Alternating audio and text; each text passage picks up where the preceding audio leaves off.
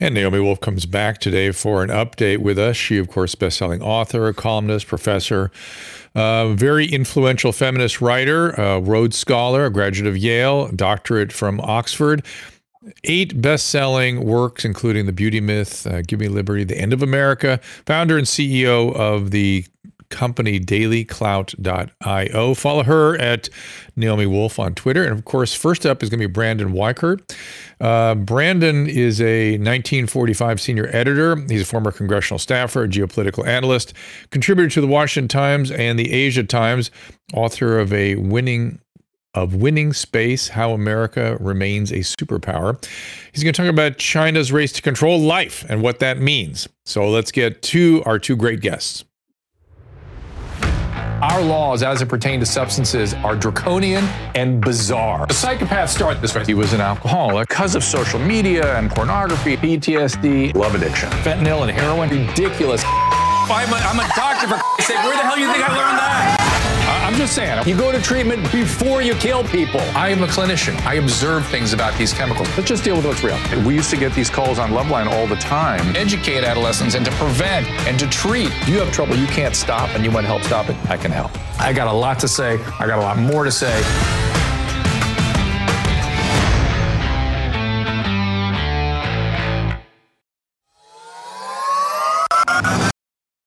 I suspect you've seen Susan and I gushing over Paleovalley products. We love the taste and how well they fit into a paleo based nutrition regimen. They're delicious and we use them for travel all the time. But there's more. We are huge fans as well of Paleovalley's grass fed bone broth protein.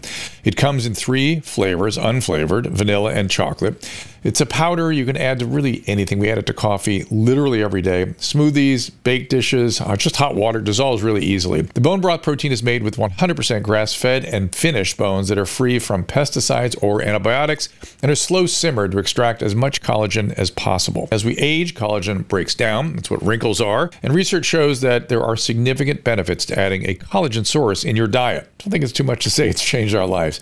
And Susan is now reporting that after drinking the bone broth for a few weeks, weeks. Her hair is stronger and longer, and nails are stronger too. Try it for yourself. You can order at drdrew.com slash paleovalley and use Dr. Drew at checkout to save an additional 15%. I think everyone knows the next medical crisis could be just around the corner, whether it comes in the form of another pandemic or something much more routine like a tick bite you and your family need to be prepared. That's where the wellness company comes in. You know the wellness company. We have their physicians on, like Dr. McCullough, frequently. The wellness company and their doctors are medical professionals you can trust.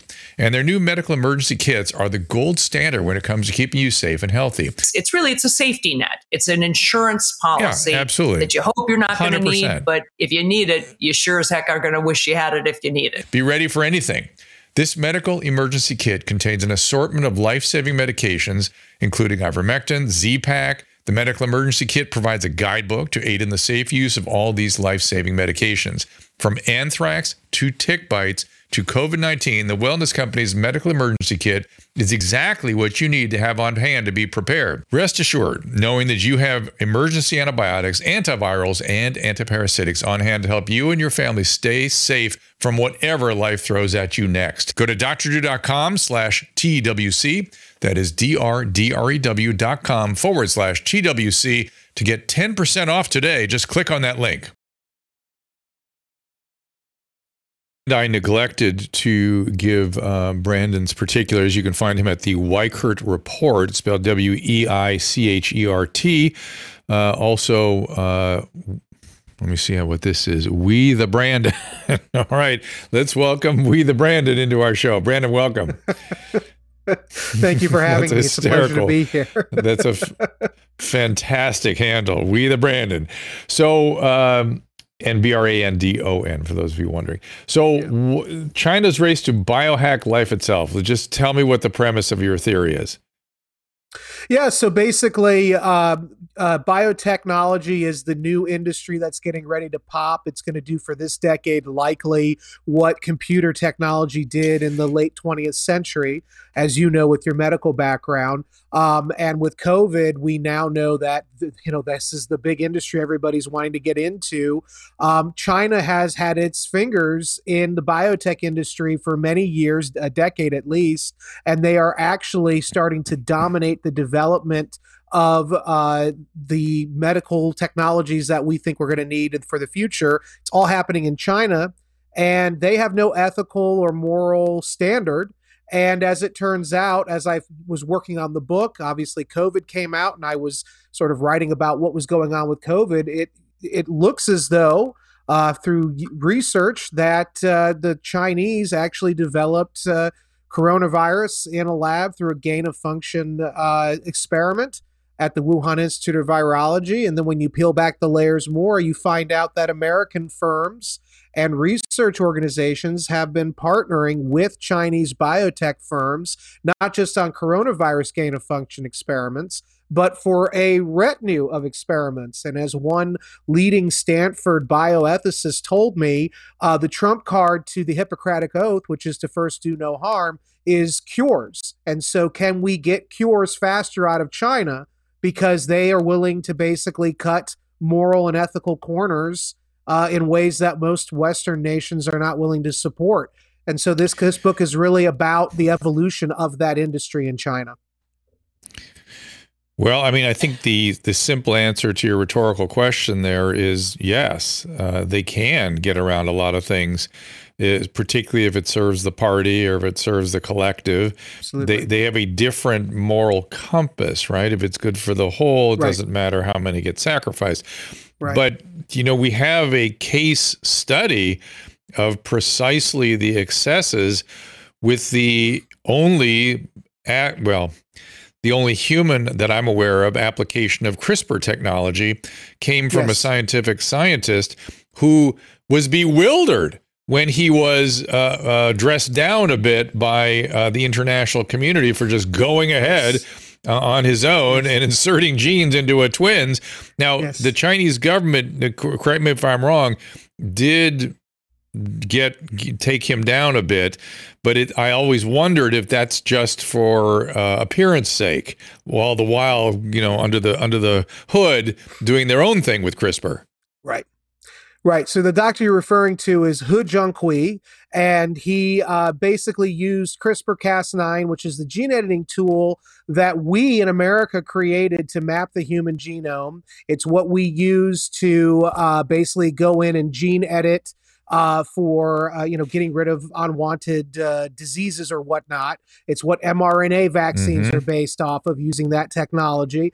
Um, and this Dr. He in China decided to go in utero while these twins were still in their mother's wombs and gene edit HIV out of them. The twins were born healthy and without any incidence of HIV the issue was MIT Technology Review did a, a, case study on them a year later and found that the twins' brains had actually, they're larger than the average brain.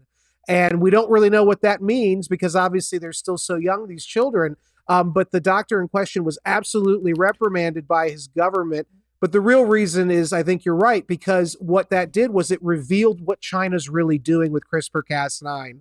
And in the book, I talk about uh, this concept that the Chinese military talks about openly uh, in 2019, right after President Xi Jinping appeared in uh, battle fatigues and declared a people's war on the United States, um, the leader of China's bioweapons program gave a speech in Beijing in which he started talking about using CRISPR Cas9 to conduct what the Chinese military terms specific ethnic genetic attacks. So they're now talking about overtly the weaponization of uh, CRISPR Cas9 the technology we gave them and they're going to use it on us. And they may have already done that with COVID as a proof of concept.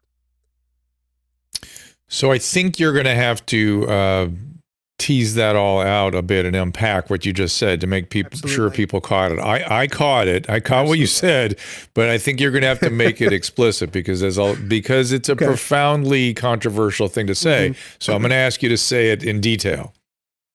Okay, right now, um, here we go basically in 2015 the national institute of health as well as the national institute of allergies and infectious diseases led by dr anthony fauci were partnered with university of north carolina. They were doing uh, what, what's known as gain of function research on coronaviruses. And basically that's where you make take your average coronavirus and you basically weaponize it for vaccine research purposes the Obama administration ordered the NIH and Dr. Fauci to put the kibosh on it because they feared if it ever got out of the lab that it would be a pandemic and they would be blamed politically for it. So what happened was uh, Dr. Fauci saluted and said, "Yes, sir, I'll I'll terminate these experiments."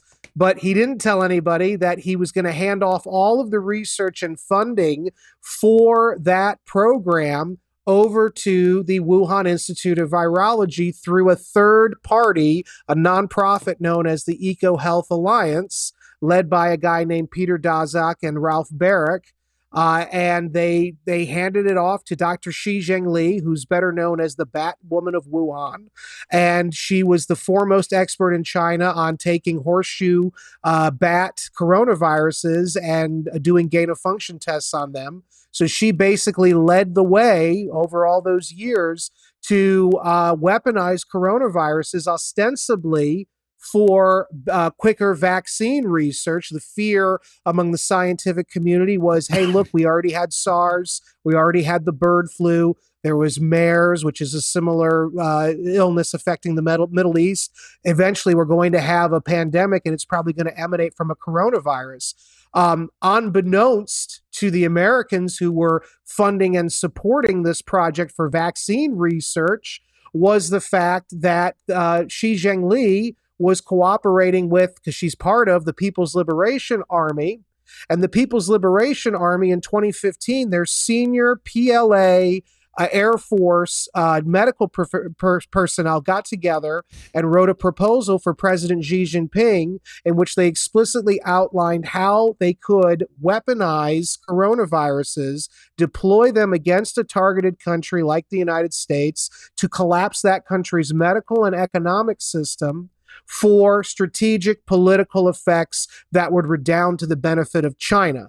And if you look at what happened with COVID 19, that is precisely what ended up happening here in the United States. We basically shut down our system. We terrorized each other and our own people in the name of pandemic protocols. And then we overthrew the government in a very nasty election that's still disrupting the status quo here in terms of societal peace. Meanwhile, China was able to use that time. And of course, they were damaged as well but not politically. Xi Jinping is more powerful today than he was before the pandemic.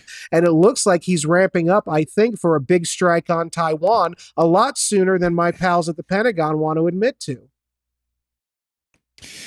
You all, you also, I, I, we've heard this story before from Lee uh, Li-Meng Yan, who's a, a, a, virologist who has run away from yep. Hong Kong uh, after being told she would be disappeared for yep. digging into some of the same materials. Uh, but but you said something you you you evidently th- have glossed over that that that they were weaponizing these viruses. And by the way, we also talked to uh, Dr. to Ralph Martin. Um, I'm sorry, is that mm-hmm. David Martin uh, about David UNC Martin. and and Ralph Bar- and Ralph Baric and and this goes this goes back a long way. I mean, you told us yeah. the more recent chapter of this of this story, yeah. but this the reality is it goes back into the 90s perhaps. And yeah. so there's a lot of history yeah. for us to, to learn from here. Is that is that chronicled yeah, in your absolutely. book? I'm sorry, I've not read the book yet. Yeah, um, yeah, that's okay. And so, uh, uh, go ahead, the, finish fin- finish your thought. I was just going to say the the the 90s uh, that aspect I only mentioned a little bit. The real focus was mm. on what China's doing with weaponizing pretty much mm. all of biotech against us. So the COVID is a part of the story, but the really scary stuff, Dr. Drew, is coming down the line. It's not even hasn't hit us yet. They haven't deployed it yet, but they're working on it, and I talk about that in the book. Well, well, I want to know more about what that is, but first I want to.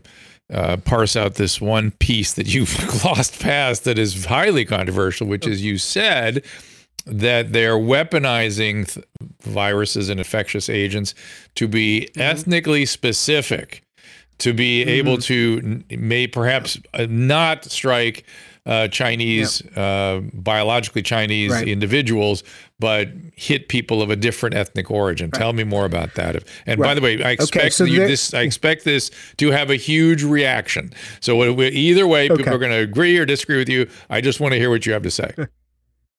Right, absolutely. Uh, so the Beijing Genomics Institute is China's largest state-run uh, biotech company and uh, they have been developing the world's largest gene bank. Basically, when you're a geneticist, I'm married to one, so I, I know from her. Uh, when when you are a geneticist, you're almost like a computer program when you're playing with the data in the lab. It's instead of ones and zeros, it's our DNA that that you're computing. And so you put all that information of an individual or a group of people into a data bank, and then you can sometimes use artificial intelligence to help you. But you can start identifying patterns in groups of people patterns of of disease and and trajectories and and what is one group's likely to be more uh, affected by than others and you can even now with the way they're developing crispr cas9 capabilities and this is where specific ethnic genetic attacks come into play. You can even now start to develop uh, pathogens that would only affect one or two people specifically. And the Chinese very much hmm. want to create sort of for lack of a better term, surgical bioweapons. Um, and they're using uh, this gene bank. The first group they're testing it on is the, the uh, Muslim uh, Turkic Uyghurs uh, in western Xinjiang, which is uh, part of China near Afghanistan's border. There's a few million Uyghurs who have been put into concentration camps and by run by the Chinese government. And the first thing those poor people are made to do is forcibly hand over uh, their genetic samples, which is then collated in that BGI led gene bank. And what the Chinese military is doing is they're trying to figure out is there any way they can tailor a plague that would wipe out the undesirable masses in China who are not ethnic Han Chinese uh, which is the dominant group in China. And then they're going to take that capability. They're going to, after they use it on their own people, they're going to scale that out and they're going to start refining the methodology and using it on their enemies overseas, notably the Americans. And I fear that they've already gained critical access to our proprietary genetic information. Uh, BGI has a share, if I'm not mistaken, in 23andMe, which is uh, what we use to find out our ancestry. You spit into a vial, it send it away, and then the geneticist there figures out where your family's from. Well, that data is not destroyed. It's it's stored in the G- BGI gene bank for them to manipulate for further scientific and military purposes. Another thing, also, BGI in 2013 bought a, a genomics company in Mountain View, California that had exclusive access to the U.S. National Institute of Health as well as the Centers for Disease Control uh, genetic databases. Uh, the Committee for Investment in the United States, CFIUS, was unable to prevent that purchase in time, and BGI in, tw- the, in that year they got a hold of all of that proprietary taxpayer-funded uh, American genetic information, and they sent that over into their gene bank. So they now have the genetic information of hundreds of thousands, if not millions, of Americans, and they've been playing with it for at least seven years, doing God knows what. Now, I, I will preface what I'm about to say by um, acknowledging that be, because I'm involved with some medical research, I have been aware that the center of gravity of medical research generally has moved towards China and towards England too, believe yes. it or not, uh, but certainly yes. towards China. and the one thing that I've sort of taken away from, or I'm sort of ruminating about, maybe is a better way of saying it, as it pertains to the the history we're talking about here of the layers of involvement and intrigue and you know how research has been uh, sort of continued by getting around uh, the spirit of the law and all these all these the the point I'm making is it seems like we have participated in all of these things as much as China has, number one. And number two, I'm beginning to think there's espionage and counter espionage and layer upon layer of everybody watching what everybody's doing. So the question would then be are we doing the same thing? And if not, why not? Um, we probably are to some degree, but unfortunately, we tend nowadays to um, not really get creative with counterintelligence. Um, you know, we're busy searching for ghosts, Russian ghosts under Mar-a-Lago beds more than we are interested in actually stopping China uh, from dominating the next frontier of the high tech sector. Um, something something to consider is just how intimately involved our government's research arms have been in helping China not only gain access to yes. CRISPR Cas9, but then also to fund them to do these medical research experiments thinking that oh they're just going to get to vaccines faster and we'll get the benefits of of that sooner not realizing there's an undercurrent. In China it's called military civil fusion MCF and basically it is where there is no difference in between the military industrial centers and the civilian industrial centers. So what what the civilians are working on for peacetime research is e- it's called dual use. It's easily shifted over to military purposes. We see this in every high tech domain, whether it be space or biotech. This is what they're doing.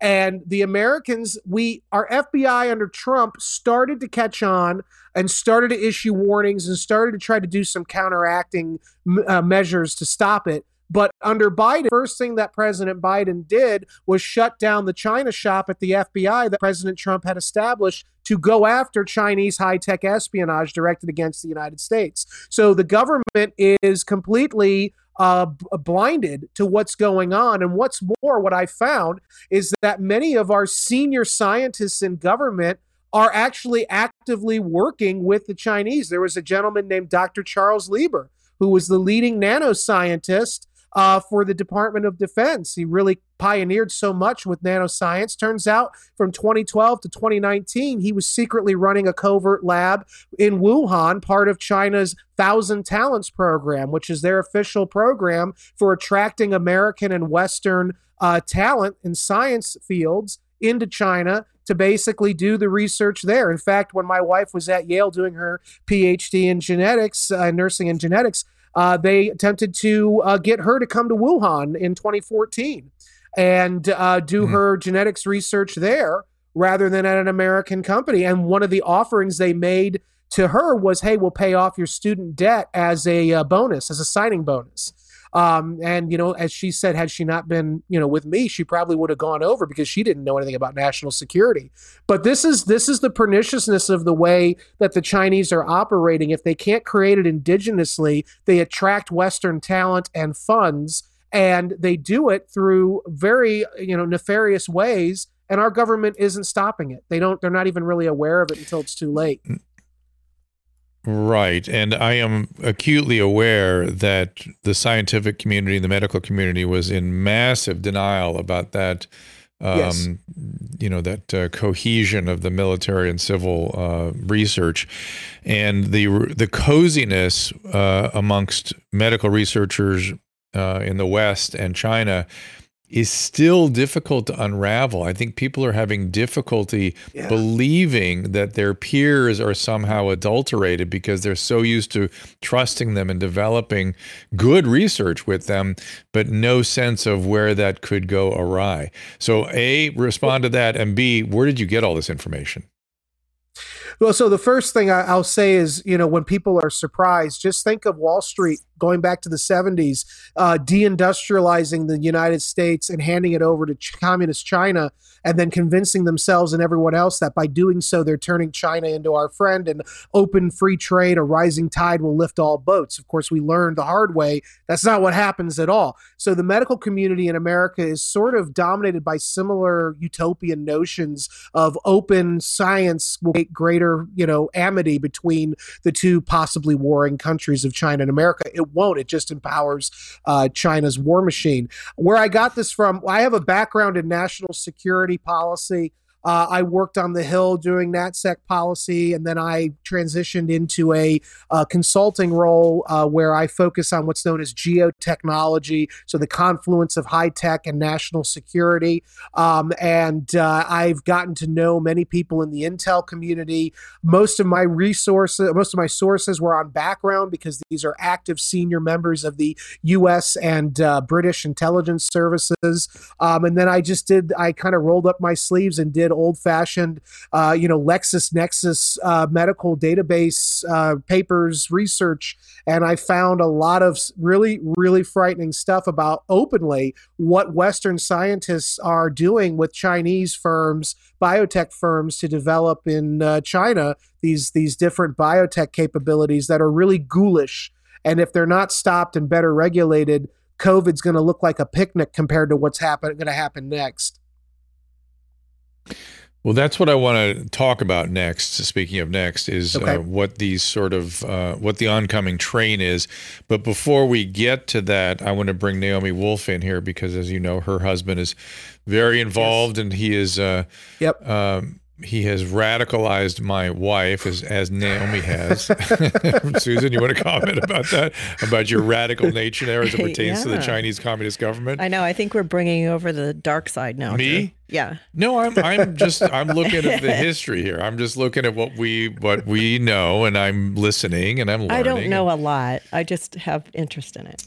Yeah, and and it's people we've spoken to have have this isn't the first time we're hearing these stories and so there's something here.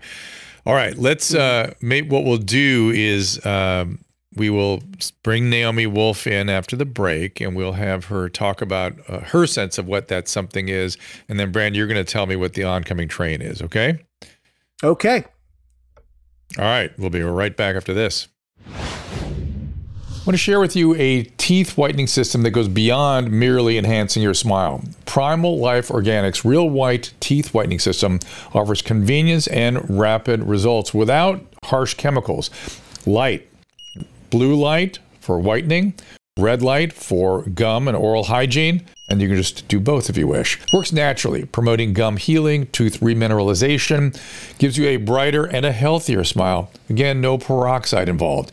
Consistent usage yields remarkable results. Take this opportunity to transform your smile and at the same time optimize your oral health. Aim for five times a week for the best outcomes. Discover more about this remarkable teeth whitening system and other products at drdrew.com slash primal today. That again is drdrew.com slash P-R-I-M-A-L. Be sure to use that link for 60% off.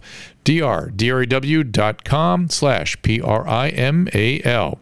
Do it today for 60% off. There are three steps to great looking, glowing complexion in the summer. Course, apply sunscreen, stay hydrated, and use the amazing skincare products from our friends at Genucel. Most retinol creams are not recommended for sunlight, but Genucel's Ultra Retinol uses a powerful plant extract retinol. It's an alternative called bakuchiol, which helps the skin stay hydrated, smooths out fine lines without harsh side effects, and it is safe to use outside under your sunscreen. Genucel works so well, you can see the results in this unplanned live moment on our show when the redness repair cream repaired my skin in just minutes right before your eyes. And Susan and I love Genucel so much, we created our affordable bundles at up to 72% off of our favorite products at genucel.com slash drew and just for the summer every subscription includes a customized summer spa gift box absolutely free I know I'm a snob about the products I use on my face. Everybody knows it. Every time I go to the dermatologist's office, they're just rows and rows of different creams. And then when I get to the counter, they're overpriced. All kinds of products that you can all find at genucel.com. see what's in our bundles get ready to show off your summertime skin go to genucel.com slash drew that's g-e-n-u-c-e-l dot com slash d-r-e-w genucel.com slash drew and remember to use the code drew at checkout for extra savings Let's bring our friend Naomi Wolf in here. You can follow her at dailyclout.io and Twitter uh, is, of course, Naomi Wolf, N A O M I W O L F. And uh, Naomi, welcome back. Thanks so much for having me back. Glad to be with you again. I, I want to tell you on a lighter note before we get into the scarier stuff, uh, and I hope Susan will be able to hang around for a little while to hear some of this. Which is, I recently did an interview with a couple of interviews with Whitney Cummings, and uh, you know the comedian Whitney, and she went nuts when she found out that we were friends. As as it literally, she was saying, I literally base my the, my life was organized around the feminine mystique and, and around Naomi Wolf, and uh, and she would kill to meet you or talk to you. So let's set that up after after we do all this, if that's okay with you. Lovely. Thank you. Love that. You bet. She's she's a great she's a great person. The Bodies of Others is uh, the current work of Naomi Wolf. Check it out. It pertains to much of what we've been talking about here today. It's sort of more of the stateside uh, domestic issues. And what we are doing with ourselves with these new biological realities, uh, I'll give you a chance to react, as I said, to start this conversation out. You know, what is that something that's going on here from your perspective?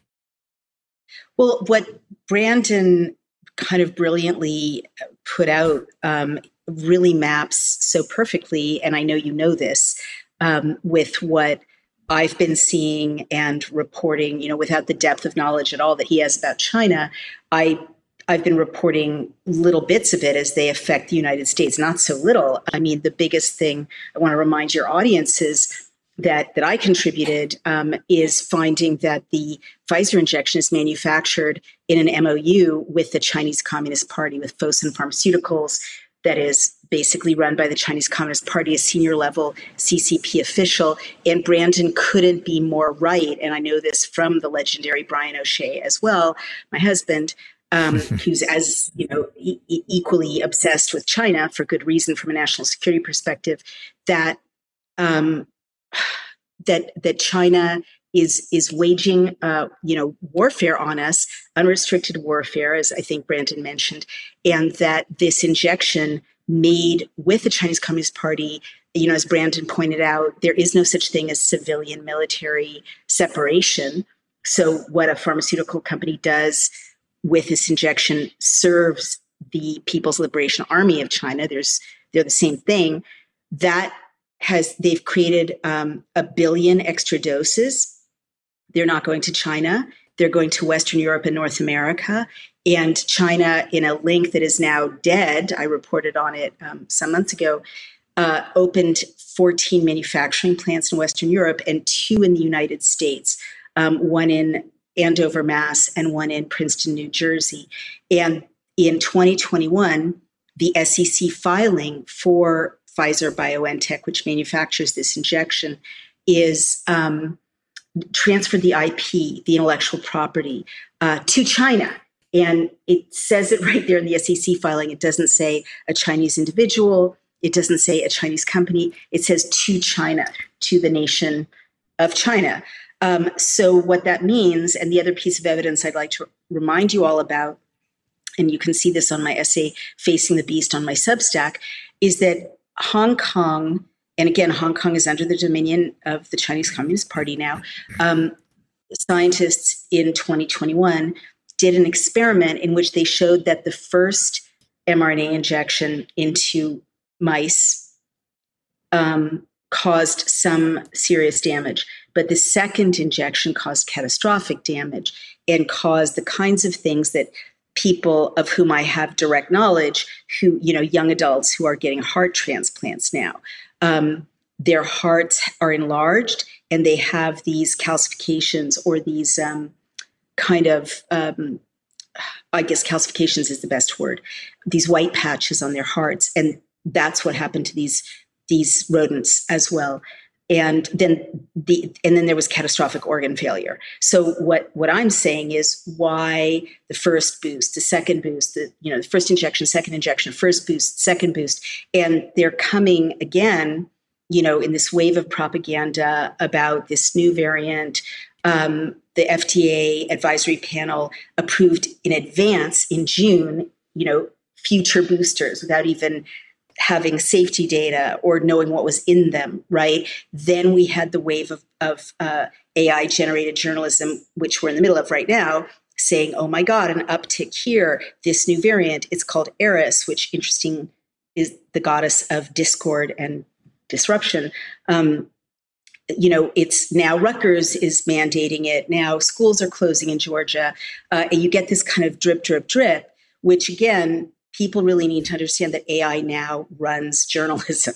So that's not that kind of mounting incremental horror is not something that organically happens with like human publishers making human decisions. This is AI ramping up the fear, ramping up the anxiety. Maybe you should bring back masks. Maybe you should wear two masks. Maybe children should not be going back to school.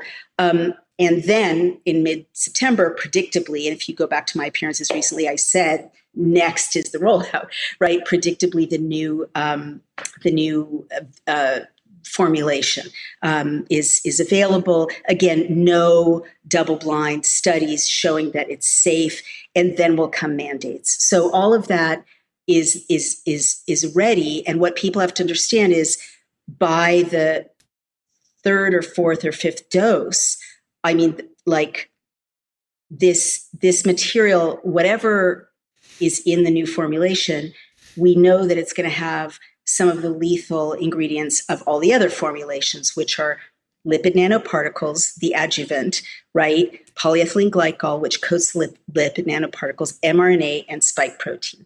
And we, so we know that it's cumulatively, these lipid nanoparticles don't leave the body. We've talked about this. So every time you get a new injection, you're loading more of these industrial fats covered in a polyethylene glycol uh, which is an antifreeze, you know, this petroleum product, into your ovaries, into your liver, into your spleen, into your adrenals. And, and this is where they accumulate into your brain. Um, and so, what the CDC found, or what my husband found in lawfully obtaining this document from the CDC's internal database, lawfully, is that there have always been plans for six injections. And what I'm saying from having overseen this project, in which 3,500 medical and scientific experts have read through the Pfizer documents and now produced almost 80 reports about how uh, fatal and damaging and destructive to reproduction and just catastrophically bad for your nervous system, your your liver, your kidneys, your uh, heart, your circulation, just to end this riff, I promise. Um, multiple injections are are a bioweapon. So I, I have a billion questions now. Uh, why would they? Where did the six injection information come from, and why would they target six? That makes zero sense to me. Was that an expectation I mean, that they would need six? Go ahead. I'm so sorry. I'm so sorry. I shouldn't like. I shouldn't jump in, but what I'm asking, P everything makes sense if you invert your expectations. Every nothing makes sense if doctors are acting like doctors and hospitals are acting like hospitals and the White House is acting like the White House and the FDA is acting like the FDA. Um, because all of that would suggest that the goal is to heal people and to save them. So none of this makes sense under those circumstances, right? You wouldn't, why would you have a spreadsheet that anticipates six injections? Um, you don't even know if there are going to be six, you know, COVID waves, right? When when the spreadsheet was obtained. Um, now, if you turn the hourglass upside down and you listen to what Brandon and I and Brian, all of us are saying, and others, you know, people smarter than I am, like you know General Spalding and um, China watchers, now consider that war is being waged against us, and that the Chinese Communist Party doesn't wage war the same way that we in the West think war is waged with armies and invasions and bombs. They wage it through subverting our institutions, through buying up our farmland, through buying up our water resources, through owning, Brian taught me this, the energy grid. You know, all of this green stuff, which I thoroughly thought I supported, um, is made in China solar and wind. And so they now own our grid if we shift to an all green, um, no fossil fuel uh, energy grid. Um, they, oh, you know, Brandon talked about a database. Uh, I, I once went through a CVS and did one of those uh, PCR tests for COVID and did a video that showed the package has no English lettering on it. It's only Chinese. And so my DNA, which is now on this swab, like where do those swabs go, right? They they are adding, you know, and, and this was confirmed by one um, uh, company in, in, California, which was harvesting people's DNA through this nasal swabbing. Why the testing and testing and testing, the mandatory testing? Great way to harvest DNA. You know, where do the sharps go? You know, all these injections. Um, you know, where do the sharps go? I mean, China has made no secret that it wants to own the world's database of DNA and be the world's kind of medical gatekeeper by the year 2030. And Brandon's absolutely right. These people harvest organs of dissidents. They put people in quarantine camps. They solder people, you know, if they are infected into their homes. They force abortions on women. They have no, and I'm not talking about Chinese people, obviously, I'm talking about the leadership. This this Communist Party has no uh, limit to the way it will wage war, even on its own people. So now they're waging war on us. So then it makes sense. You get a little bit sick with the first one, you get sicker with the second one. you have catastrophic symptoms. None of the doctors are going to tell you what they are because I found out through Dr. Jim Thorp that $11 million went to um, one medical organization to lie to uh, people, the most vulnerable people, about the dangers of the injections. And these contracts, and they found many of them in the CARES Act, uh, are written so that the the doctors and the medical organizations have to give the money back if they don't follow the HHS script. So now you understand the fifth one, the sixth one, you're dead or dying, you know, or you can't reproduce, or you're in a wheelchair, or you're thoroughly disabled. And Ed Dowd has shown the scale using government databases and insurance databases of disabilities of working age Americans just now with just two injections. Why do we think they're going to stop there? The goal is to, to get us to be geopolitically, right? I'm not a doctor, I'm a political analyst, I was a political consultant. Geopolitically, it makes perfect sense. You give people three and four and five and six of these injections over the course of the next two or three years you have you have an America in which the leaders are dead or hurt. You know, the next generation is dead or hurt. Um, women are not able to reproduce, uh, and I have you know even more horrific data since I last spoke to you about that. So easy to roll right in, or to pour in from Canada, or to come up through Mexico. So easy to take over the United States, or to you know what is there to take over? I mean, there'll just be a, a change in administration Right now, our administration is wholly captured by China. We know that through from Hunter Biden's laptop. Um, it'll just be a, a more obvious ownership of our White House and of our institutions, and we'll be too weak to fight back. Well, this would be the appropriate time to bring Brandon back and have him react to what you've just laid out. Um, Brandon, your reaction to all this?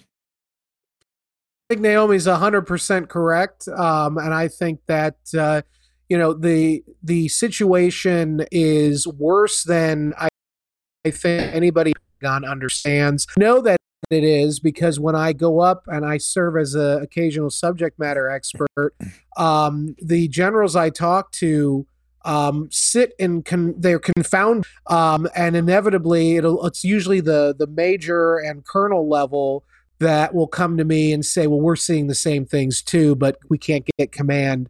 To pay attention because they they're political. Mm. they're taking political orders not military orders. And so there is this suspension of our ability to respond because nobody in power wants to believe. Because it's almost it's i mean it's when you think about it it's so frightening. You almost wish it weren't true it is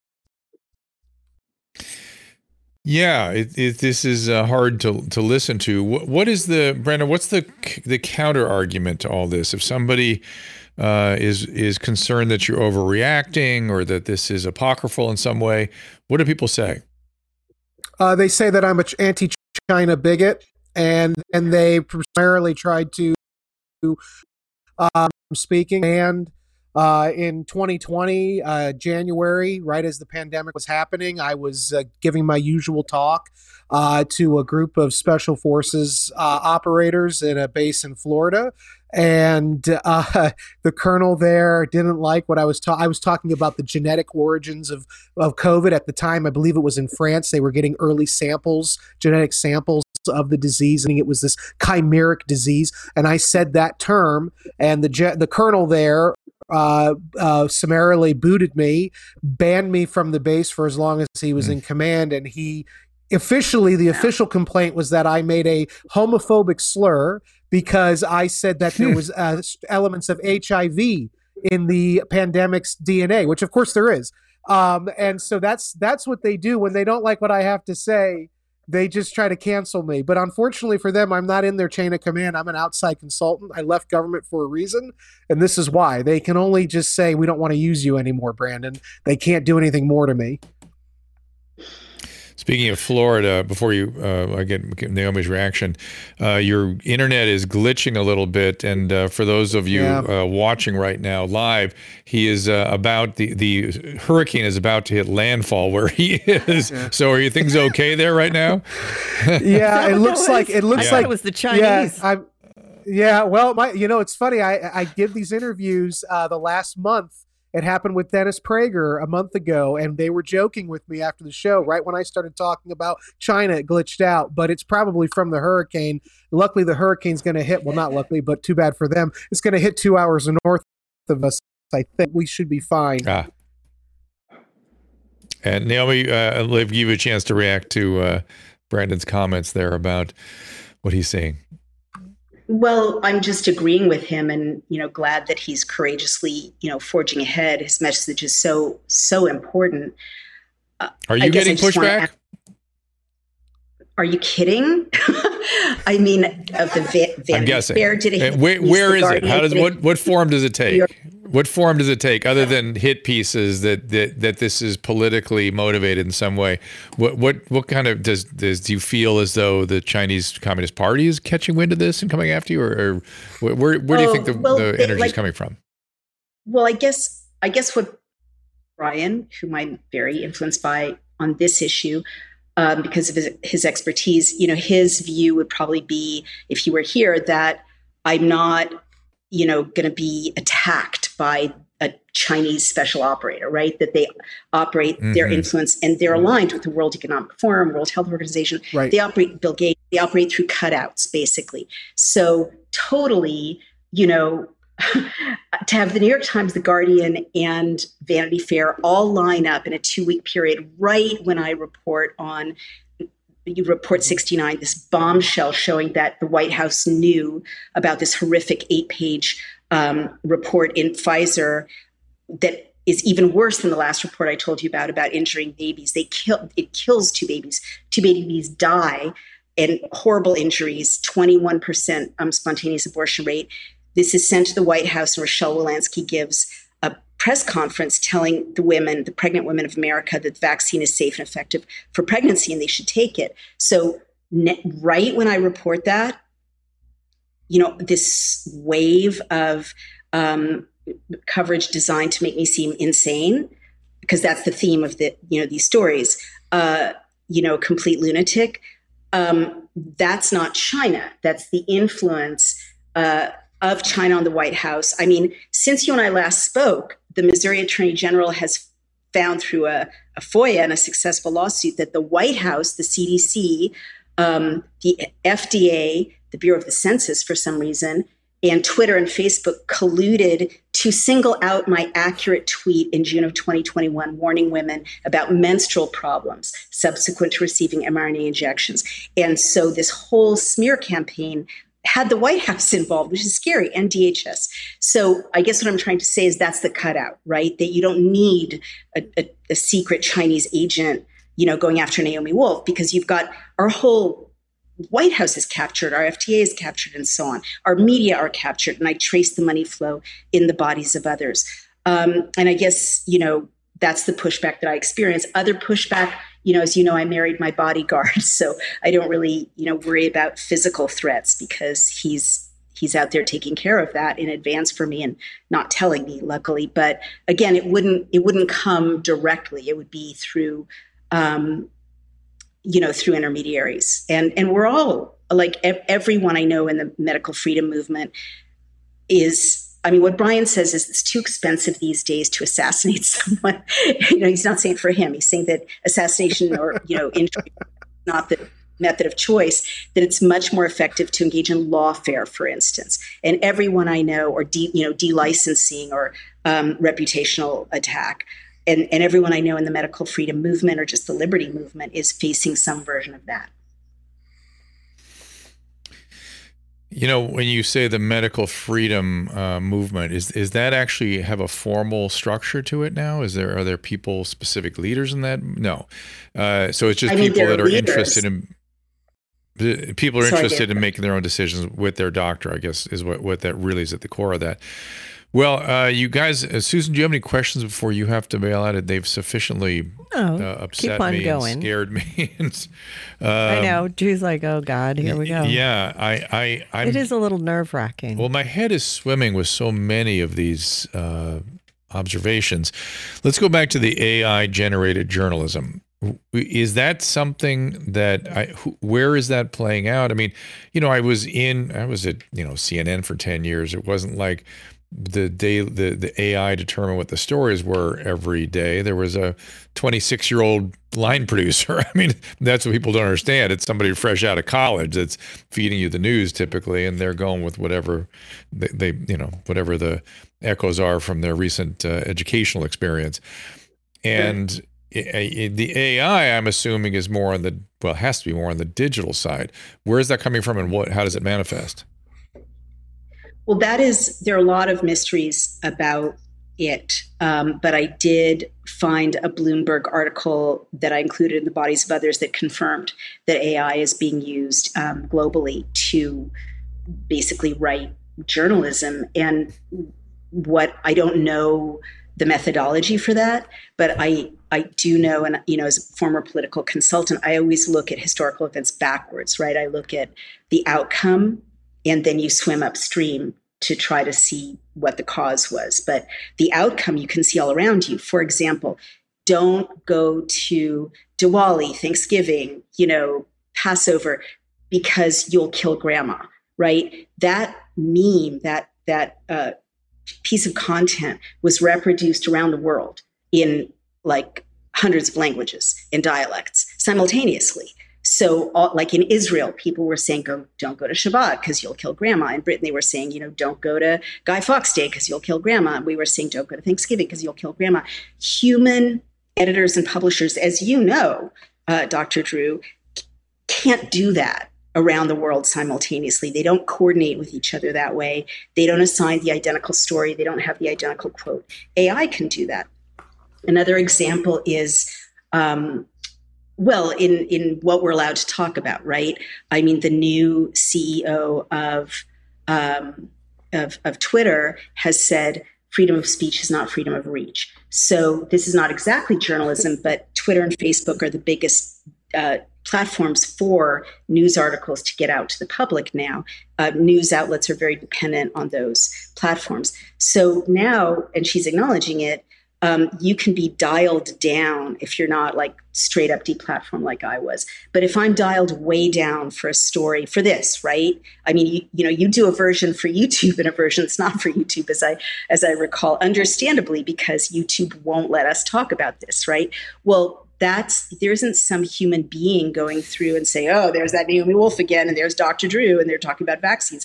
That's AI picking up, you know, certain words, um, certain patterns uh, from the mass amount of content, and and dialing it down or blocking it accordingly. Um, so that's a slightly different uh, version of AI. But lastly, I'll just say, you know, I just finished a new book. It's coming out in November, but I noticed that all of these articles um, had been updated, uh, and and they've been updated recently. So the original version of stupidity or of wrongness, or of saying you've got to wear your mask because it's effective, or these vaccines are effective, or the whole kind of discrimination um, uh, apparatus of 2021 has gone into a memory hole. And all of these articles have been updated so that that's been erased now partly probably for legal reasons. You know that all of these there should be many lawsuits. I mean people are, are are suing people who mandated suing people who discriminated suing people who you know closed the doors to education for their children. Um, you can't find that anymore. And again a human being can't go through and cut and change all of those articles in that way. Those are three examples. That is very interesting. Let's spend the last few minutes sort of getting into solution, if there is one. Brandon, do you have uh, sort of uh, recommendations for how we respond to all this? Yeah. Yeah, so the first thing to understand is that while our government is both inept and compromised, it is not universally so. There are people that we we can rely on, um, people who are elected, as well as the the faceless men and women of the deep state. Actually, there aren't they they aren't all bad people. Um, and I have communicated, for instance, Senator Rand Paul uh, until the pandemic hit, I, we were talking, his staff and I, with trying to change the definition of what a bribe is under the Foreign Corrupt Practices Act and basically reclassify tech transfers uh, coming from US based tech firms going to China uh, as a bribe, because let's face it, that's what it is. And so, one of the reasons that China is eating our lunch in technology generally, but specifically in biotech, is because our biotech firms and our investors and our innovators transfer technology as an opening bid to gain access, proprietary access often, to that massive Chinese uh, market share.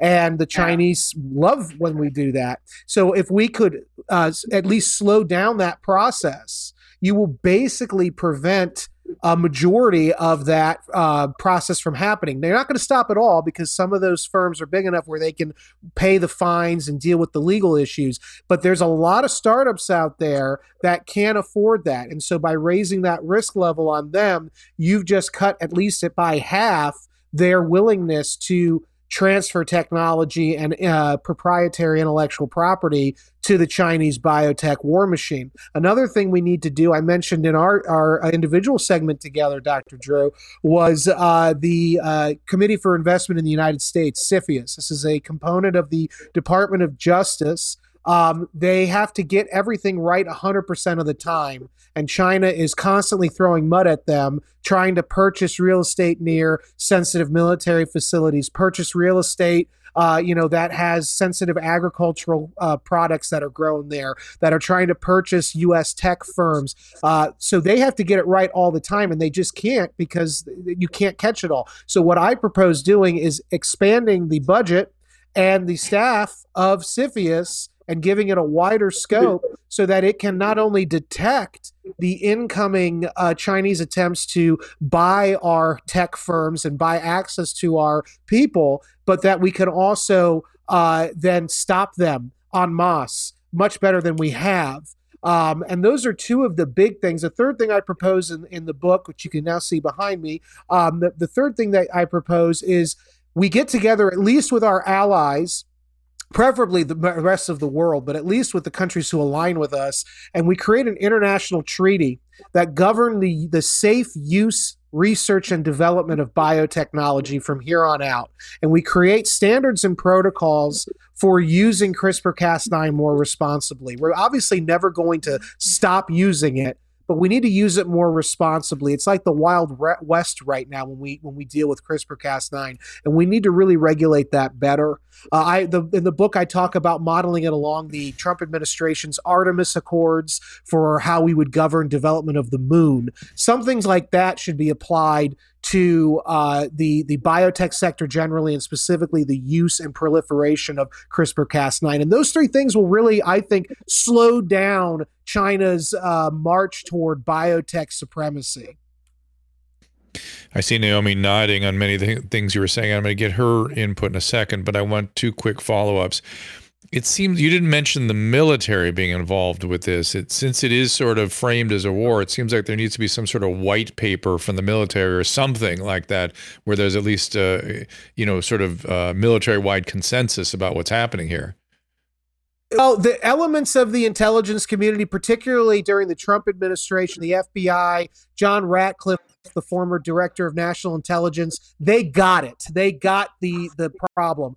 The issue was as soon as Biden took over, like I said, one of the first things he did was to kill that FBI China shop that Trump had started. So, the, so it could be restarted is the point. My other question yeah. is: you mentioned uh, your connection with Rand Paul's operation. I've always, I'm going to ask you a question you may not be able to answer, and it may not be a fair question, but I keep hearing that he knows more than he's letting on, or that he talks about in many of these congressional hearings and things. Why is that? Yeah. Um, well, some of that some of that has to some of that has to do with uh, classified what he's getting access to from sort of the military side of biotech. Um, and I, I, really don't know. I, I, I, don't know him that well. Um, I know some of his staff. I used to work on the Hill.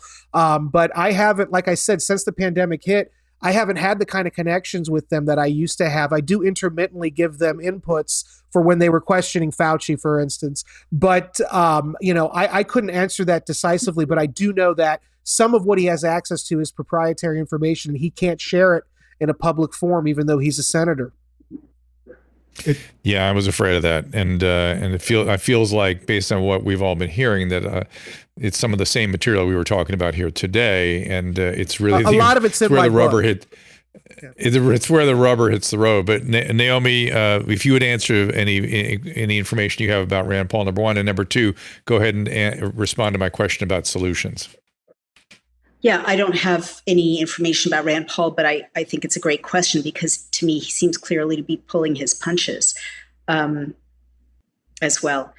Uh, I guess the solution to, to everything in addition to what Brandon said, of course, is from my point of view, always legislative. And your audience mm. knows that we have something called Bill Cam, where you can share any state or federal bill and affect legislation. It's on dailyclout.io I mention this because there are some really great bills already in the database, ready to go, ready to be passed, um, that need you know you guys to get behind them to help address some of this for instance there is a bill as i recall to stop china from buying farmland there's another bill, as I recall, to stop China from buying uh, land near um, uh, military facilities.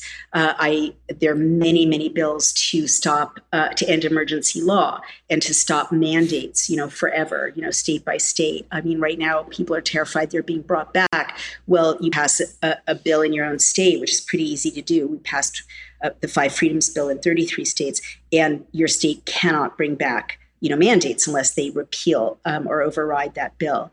Um, you know, and no central bank digital currency because that's going to be a feature of this. Uh, you know, not having. Um, I mean, you know, insisting on U.S. made uh, solar and wind, for instance, if if that's possible to replace our grid going into the hands of China. Um, in other words, if you search Bill Cam and China, you'll see a lot of really good bills that are there already. And um, and I, I do think that what Brandon was talking about, which is you know making sending IP, and when you're saying that, it blew my mind because so many bills I've read have the U.S. taxpayers paying for the development of IP that then gets transferred. And I was like, why does anyone think this is a good idea? Why would taxpayers go for it? But now I know the answer. So you know, preventing the, the use of taxpayer funds to uh, for research and development that goes anywhere other than to you know in the ownership of the U.S. taxpayer essentially um, or, or, the government essentially. I mean, why are we funding IP that is making tech companies rich and making other people rich when when it's our money and our IP and, and then going to our enemies? Um, these are just some ideas, but I guess what I want to say in conclusion is that if you don't see a bill there that you want to get behind and pass, you can draft a bill and let us know what you like. We want to draft Brandon's now. We'll draft it if we can raise a little money to hire our lawyer to draft it. That's how we do it. And then we can pass it. And I really want to pass this bill that Brandon described. Is that is that on uh, Daily IO, DailyClout rather? Yeah, if you go to Bill Cam, you yeah. can search any federal bill. Okay. Yeah. Got it. And I think I gave your Twitter handle incorrectly. It's Naomi R. Wolf. Yes. Okay. Uh, final thoughts here, guys. Naomi, Naomi, since you're up, I'll give you a, a last shot here. Ugh, I mean, uh, you know, I guess I just want to say to Susan, it's so awful. And to you, like wrapping your brain around this is the hardest part, right? Because we've had such a wonderful life in this country you know, from the post-war period on, but our all of our lifetimes.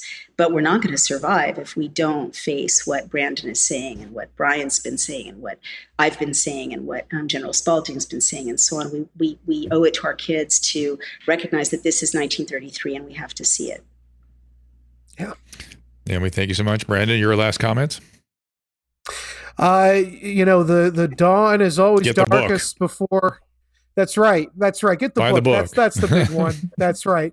But uh, you know, it, it's not hopeless. There, there, there are people. There are patriots out there, and um, you know, we we just got to stand together, or surely we will all hang separately. So, uh, you know, just stand together and and keep fighting it because um, the bad guys haven't won yet.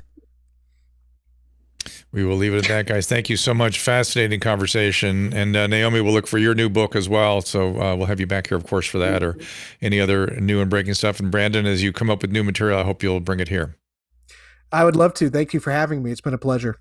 Thank Thank you, guys. Thank you so much. Thank you. Uh, and for us, uh, tomorrow, Ed Dowd is making another appearance. I think it's brief, I believe. He's part of as much of the way Naomi, or I guess as much the way Naomi is today. He'll, he'll be the second act after Aga Wilson. Uh, and uh, unfortunately, Dr. Kelly will not be with us, but Ed apparently has some uh, new data. In fact, Susan has been sort of toying with the idea of having Ed help uh, host some of the shows, so maybe she can talk to him into that. Uh, on Thursday, Mark Changizi, um, without Lionel, so we can actually get into stuff with Mark. He's a cognitive psychologist. Jeffrey Tucker coming back with Kelly on the 5th. September 6th, Joseph Fraiman with Kelly. If you saw, please look at the previous interview we did with him. To me, maybe it's because he's a peer and he's such a clear thinker. Some of his thinking and uh, what he has uncovered through his research is some of the most startling uh, reporting I have seen so far. And then uh, John Phillips, September 13th. Candace Owens coming in on the 19th. Pierre Kory coming back with Kelly Victory on the 20th. So uh, I think there's nothing Something more quick. to say other than we'll, uh, tomorrow, by the way, will be at noon Pacific time. Yes. Uh, so pay attention to that. And Caleb, something quick. Yeah, something quick. Uh, people, you go look at Mark Changizi's uh, tweets, and if you go on his recent tweets, he's been retweeting stuff that he posted back in March of 2020 literally almost word for word all the stuff that people are saying now about this being a big just a big giant debacle on the way. He was saying like from day one he's been saying the same stuff. I had no idea about that so i'm really looking forward to that episode specifically on the 31st that's going to be very oh, oh interesting. oh yeah. He he he was one of the first to talk in detail about mass formation psychosis and he framed all of his sort of observations based on the fact that that's what was going on. And so yeah he he's been spot on from the beginning. So uh, very Caleb, far ahead of specific time. you saw? I, I mean i was just going through and, and, bookmarking ones. He was talking you know he didn't have the words yet for mass formation psychosis but he was specifically pointing to this is all being built on hype and fear. Don't fall for it. Don't fall for it. And these, some of these tweets are dated march of 2020 like people were not thinking about it back then. And this guy was spot on in the early days. So it's gonna. I I have questions for him coming up too. I'm excited for that one. Well, send send me a cu- couple of those, and we'll yeah. make sure we sort of bring them up tomorrow when he come when, on Thursday when he comes in here. But a reminder: tomorrow is noon, so please pay attention to that. Uh, hang on one second. Emily Barsh is texting me. Uh, yes, I'll tell. Uh, Okay, yes, Kelly, of course, is absolutely fine. This is the I guess people get nervous if Kelly misses uh, any shows because of her recent diagnosis, but she's actually thri- doing great. Not not everything is going as absolutely perfectly with her, but uh, there's just a scheduling issue and and nothing more than that. So Kelly is great and uh, will be, as I said, joining us again on a couple of shows the following week. So we appreciate you all being here. We I've been watching you guys over in the Rumble Rants. Been very active over there today, uh, as well as on the restream and uh, you guys are full of great comments and great uh, chat and dialogue amongst yourselves there. We're, we're monitoring all the time. So we appreciate your participation. We unfortunately had a technical problem with the Twitter spaces today, or we might have been able to. Do you know what that was, Caleb? I'm not sure. It every it wasn't must, must China. That's been China. What a strange coincidence that every time someone starts talking about China, we have weird glitches. Like I don't want to believe it, but now hmm. it's happened so many times. Don't, don't go there. don't go there until really you have consistent. hard evidence. it's it's it's not. It's, correlation is not causation. So it's uh, true. It's uh, ease. There was also some. You know, I, I'm getting. I get there's there's a guy on Twitter I like following Tame the the real truther or something like that, and he put oh, yeah. some interesting data up today about military uh, findings and excess death, and I want to I want Ed Dowd to take a look at that and and see if he because I I'm starting to get confused again about what's really going on here. It's very hard to tell and how much is COVID and how much is vaccine, and I'm I'm, I'm seemingly back to where I was um, some time ago. And I know to the dismay of the Rumble ranters, I am now inc- completely convinced that boosting up my elderly patients was the correct thing to do. I've not seen a single adverse event, though the current variant, by the way, I'm seeing quite a bit of the, the current variant. Is it is very intense. People are sick for about three days, uh, and without treatment, they get better very, very quickly. There's no, there's no um, cytokine storm or anything, and everybody's been vaccinated or had previous infection, so it's almost impossible to find an immunologically naive individual now. So we're really talking about what's going on in the general population uh, of people with vaccine and previous illness and it's you know so it's it's getting more and more complicated to, to make conclusions but in the general population, this variant is more infectious than the previous uh, variants. And the previous variants, if they were not significantly altered in their infectivity by the vaccine, that means this may increase above baseline. So stay tuned for whether or not it actually means people are more likely to get infected or not. We need more data on that. All right. Thank you so much. We'll see you tomorrow at noon Pacific time. Ask Dr. Drew is produced by Caleb Nation and Susan Pinsky. As a reminder, the discussions here are not a substitute for medical care, diagnosis, or treatment. This show is intended for educational and informational purposes only. I am a licensed physician, but I am not a replacement for your personal doctor and I am not practicing medicine here. Always remember that our understanding of medicine and science is constantly evolving. Though my opinion is based on the information that is available to me today, some of the contents of this show could be outdated in the future. Be sure to check with trusted resources in case any of the information has been updated since this was published. If you or someone you know is in immediate danger, don't call me, call 911. If you're feeling hopeless or suicidal, call the National Suicide Prevention Lifeline at 800 273 8255. You can find more of my recommended organizations and helpful resources at drdrew.com/help.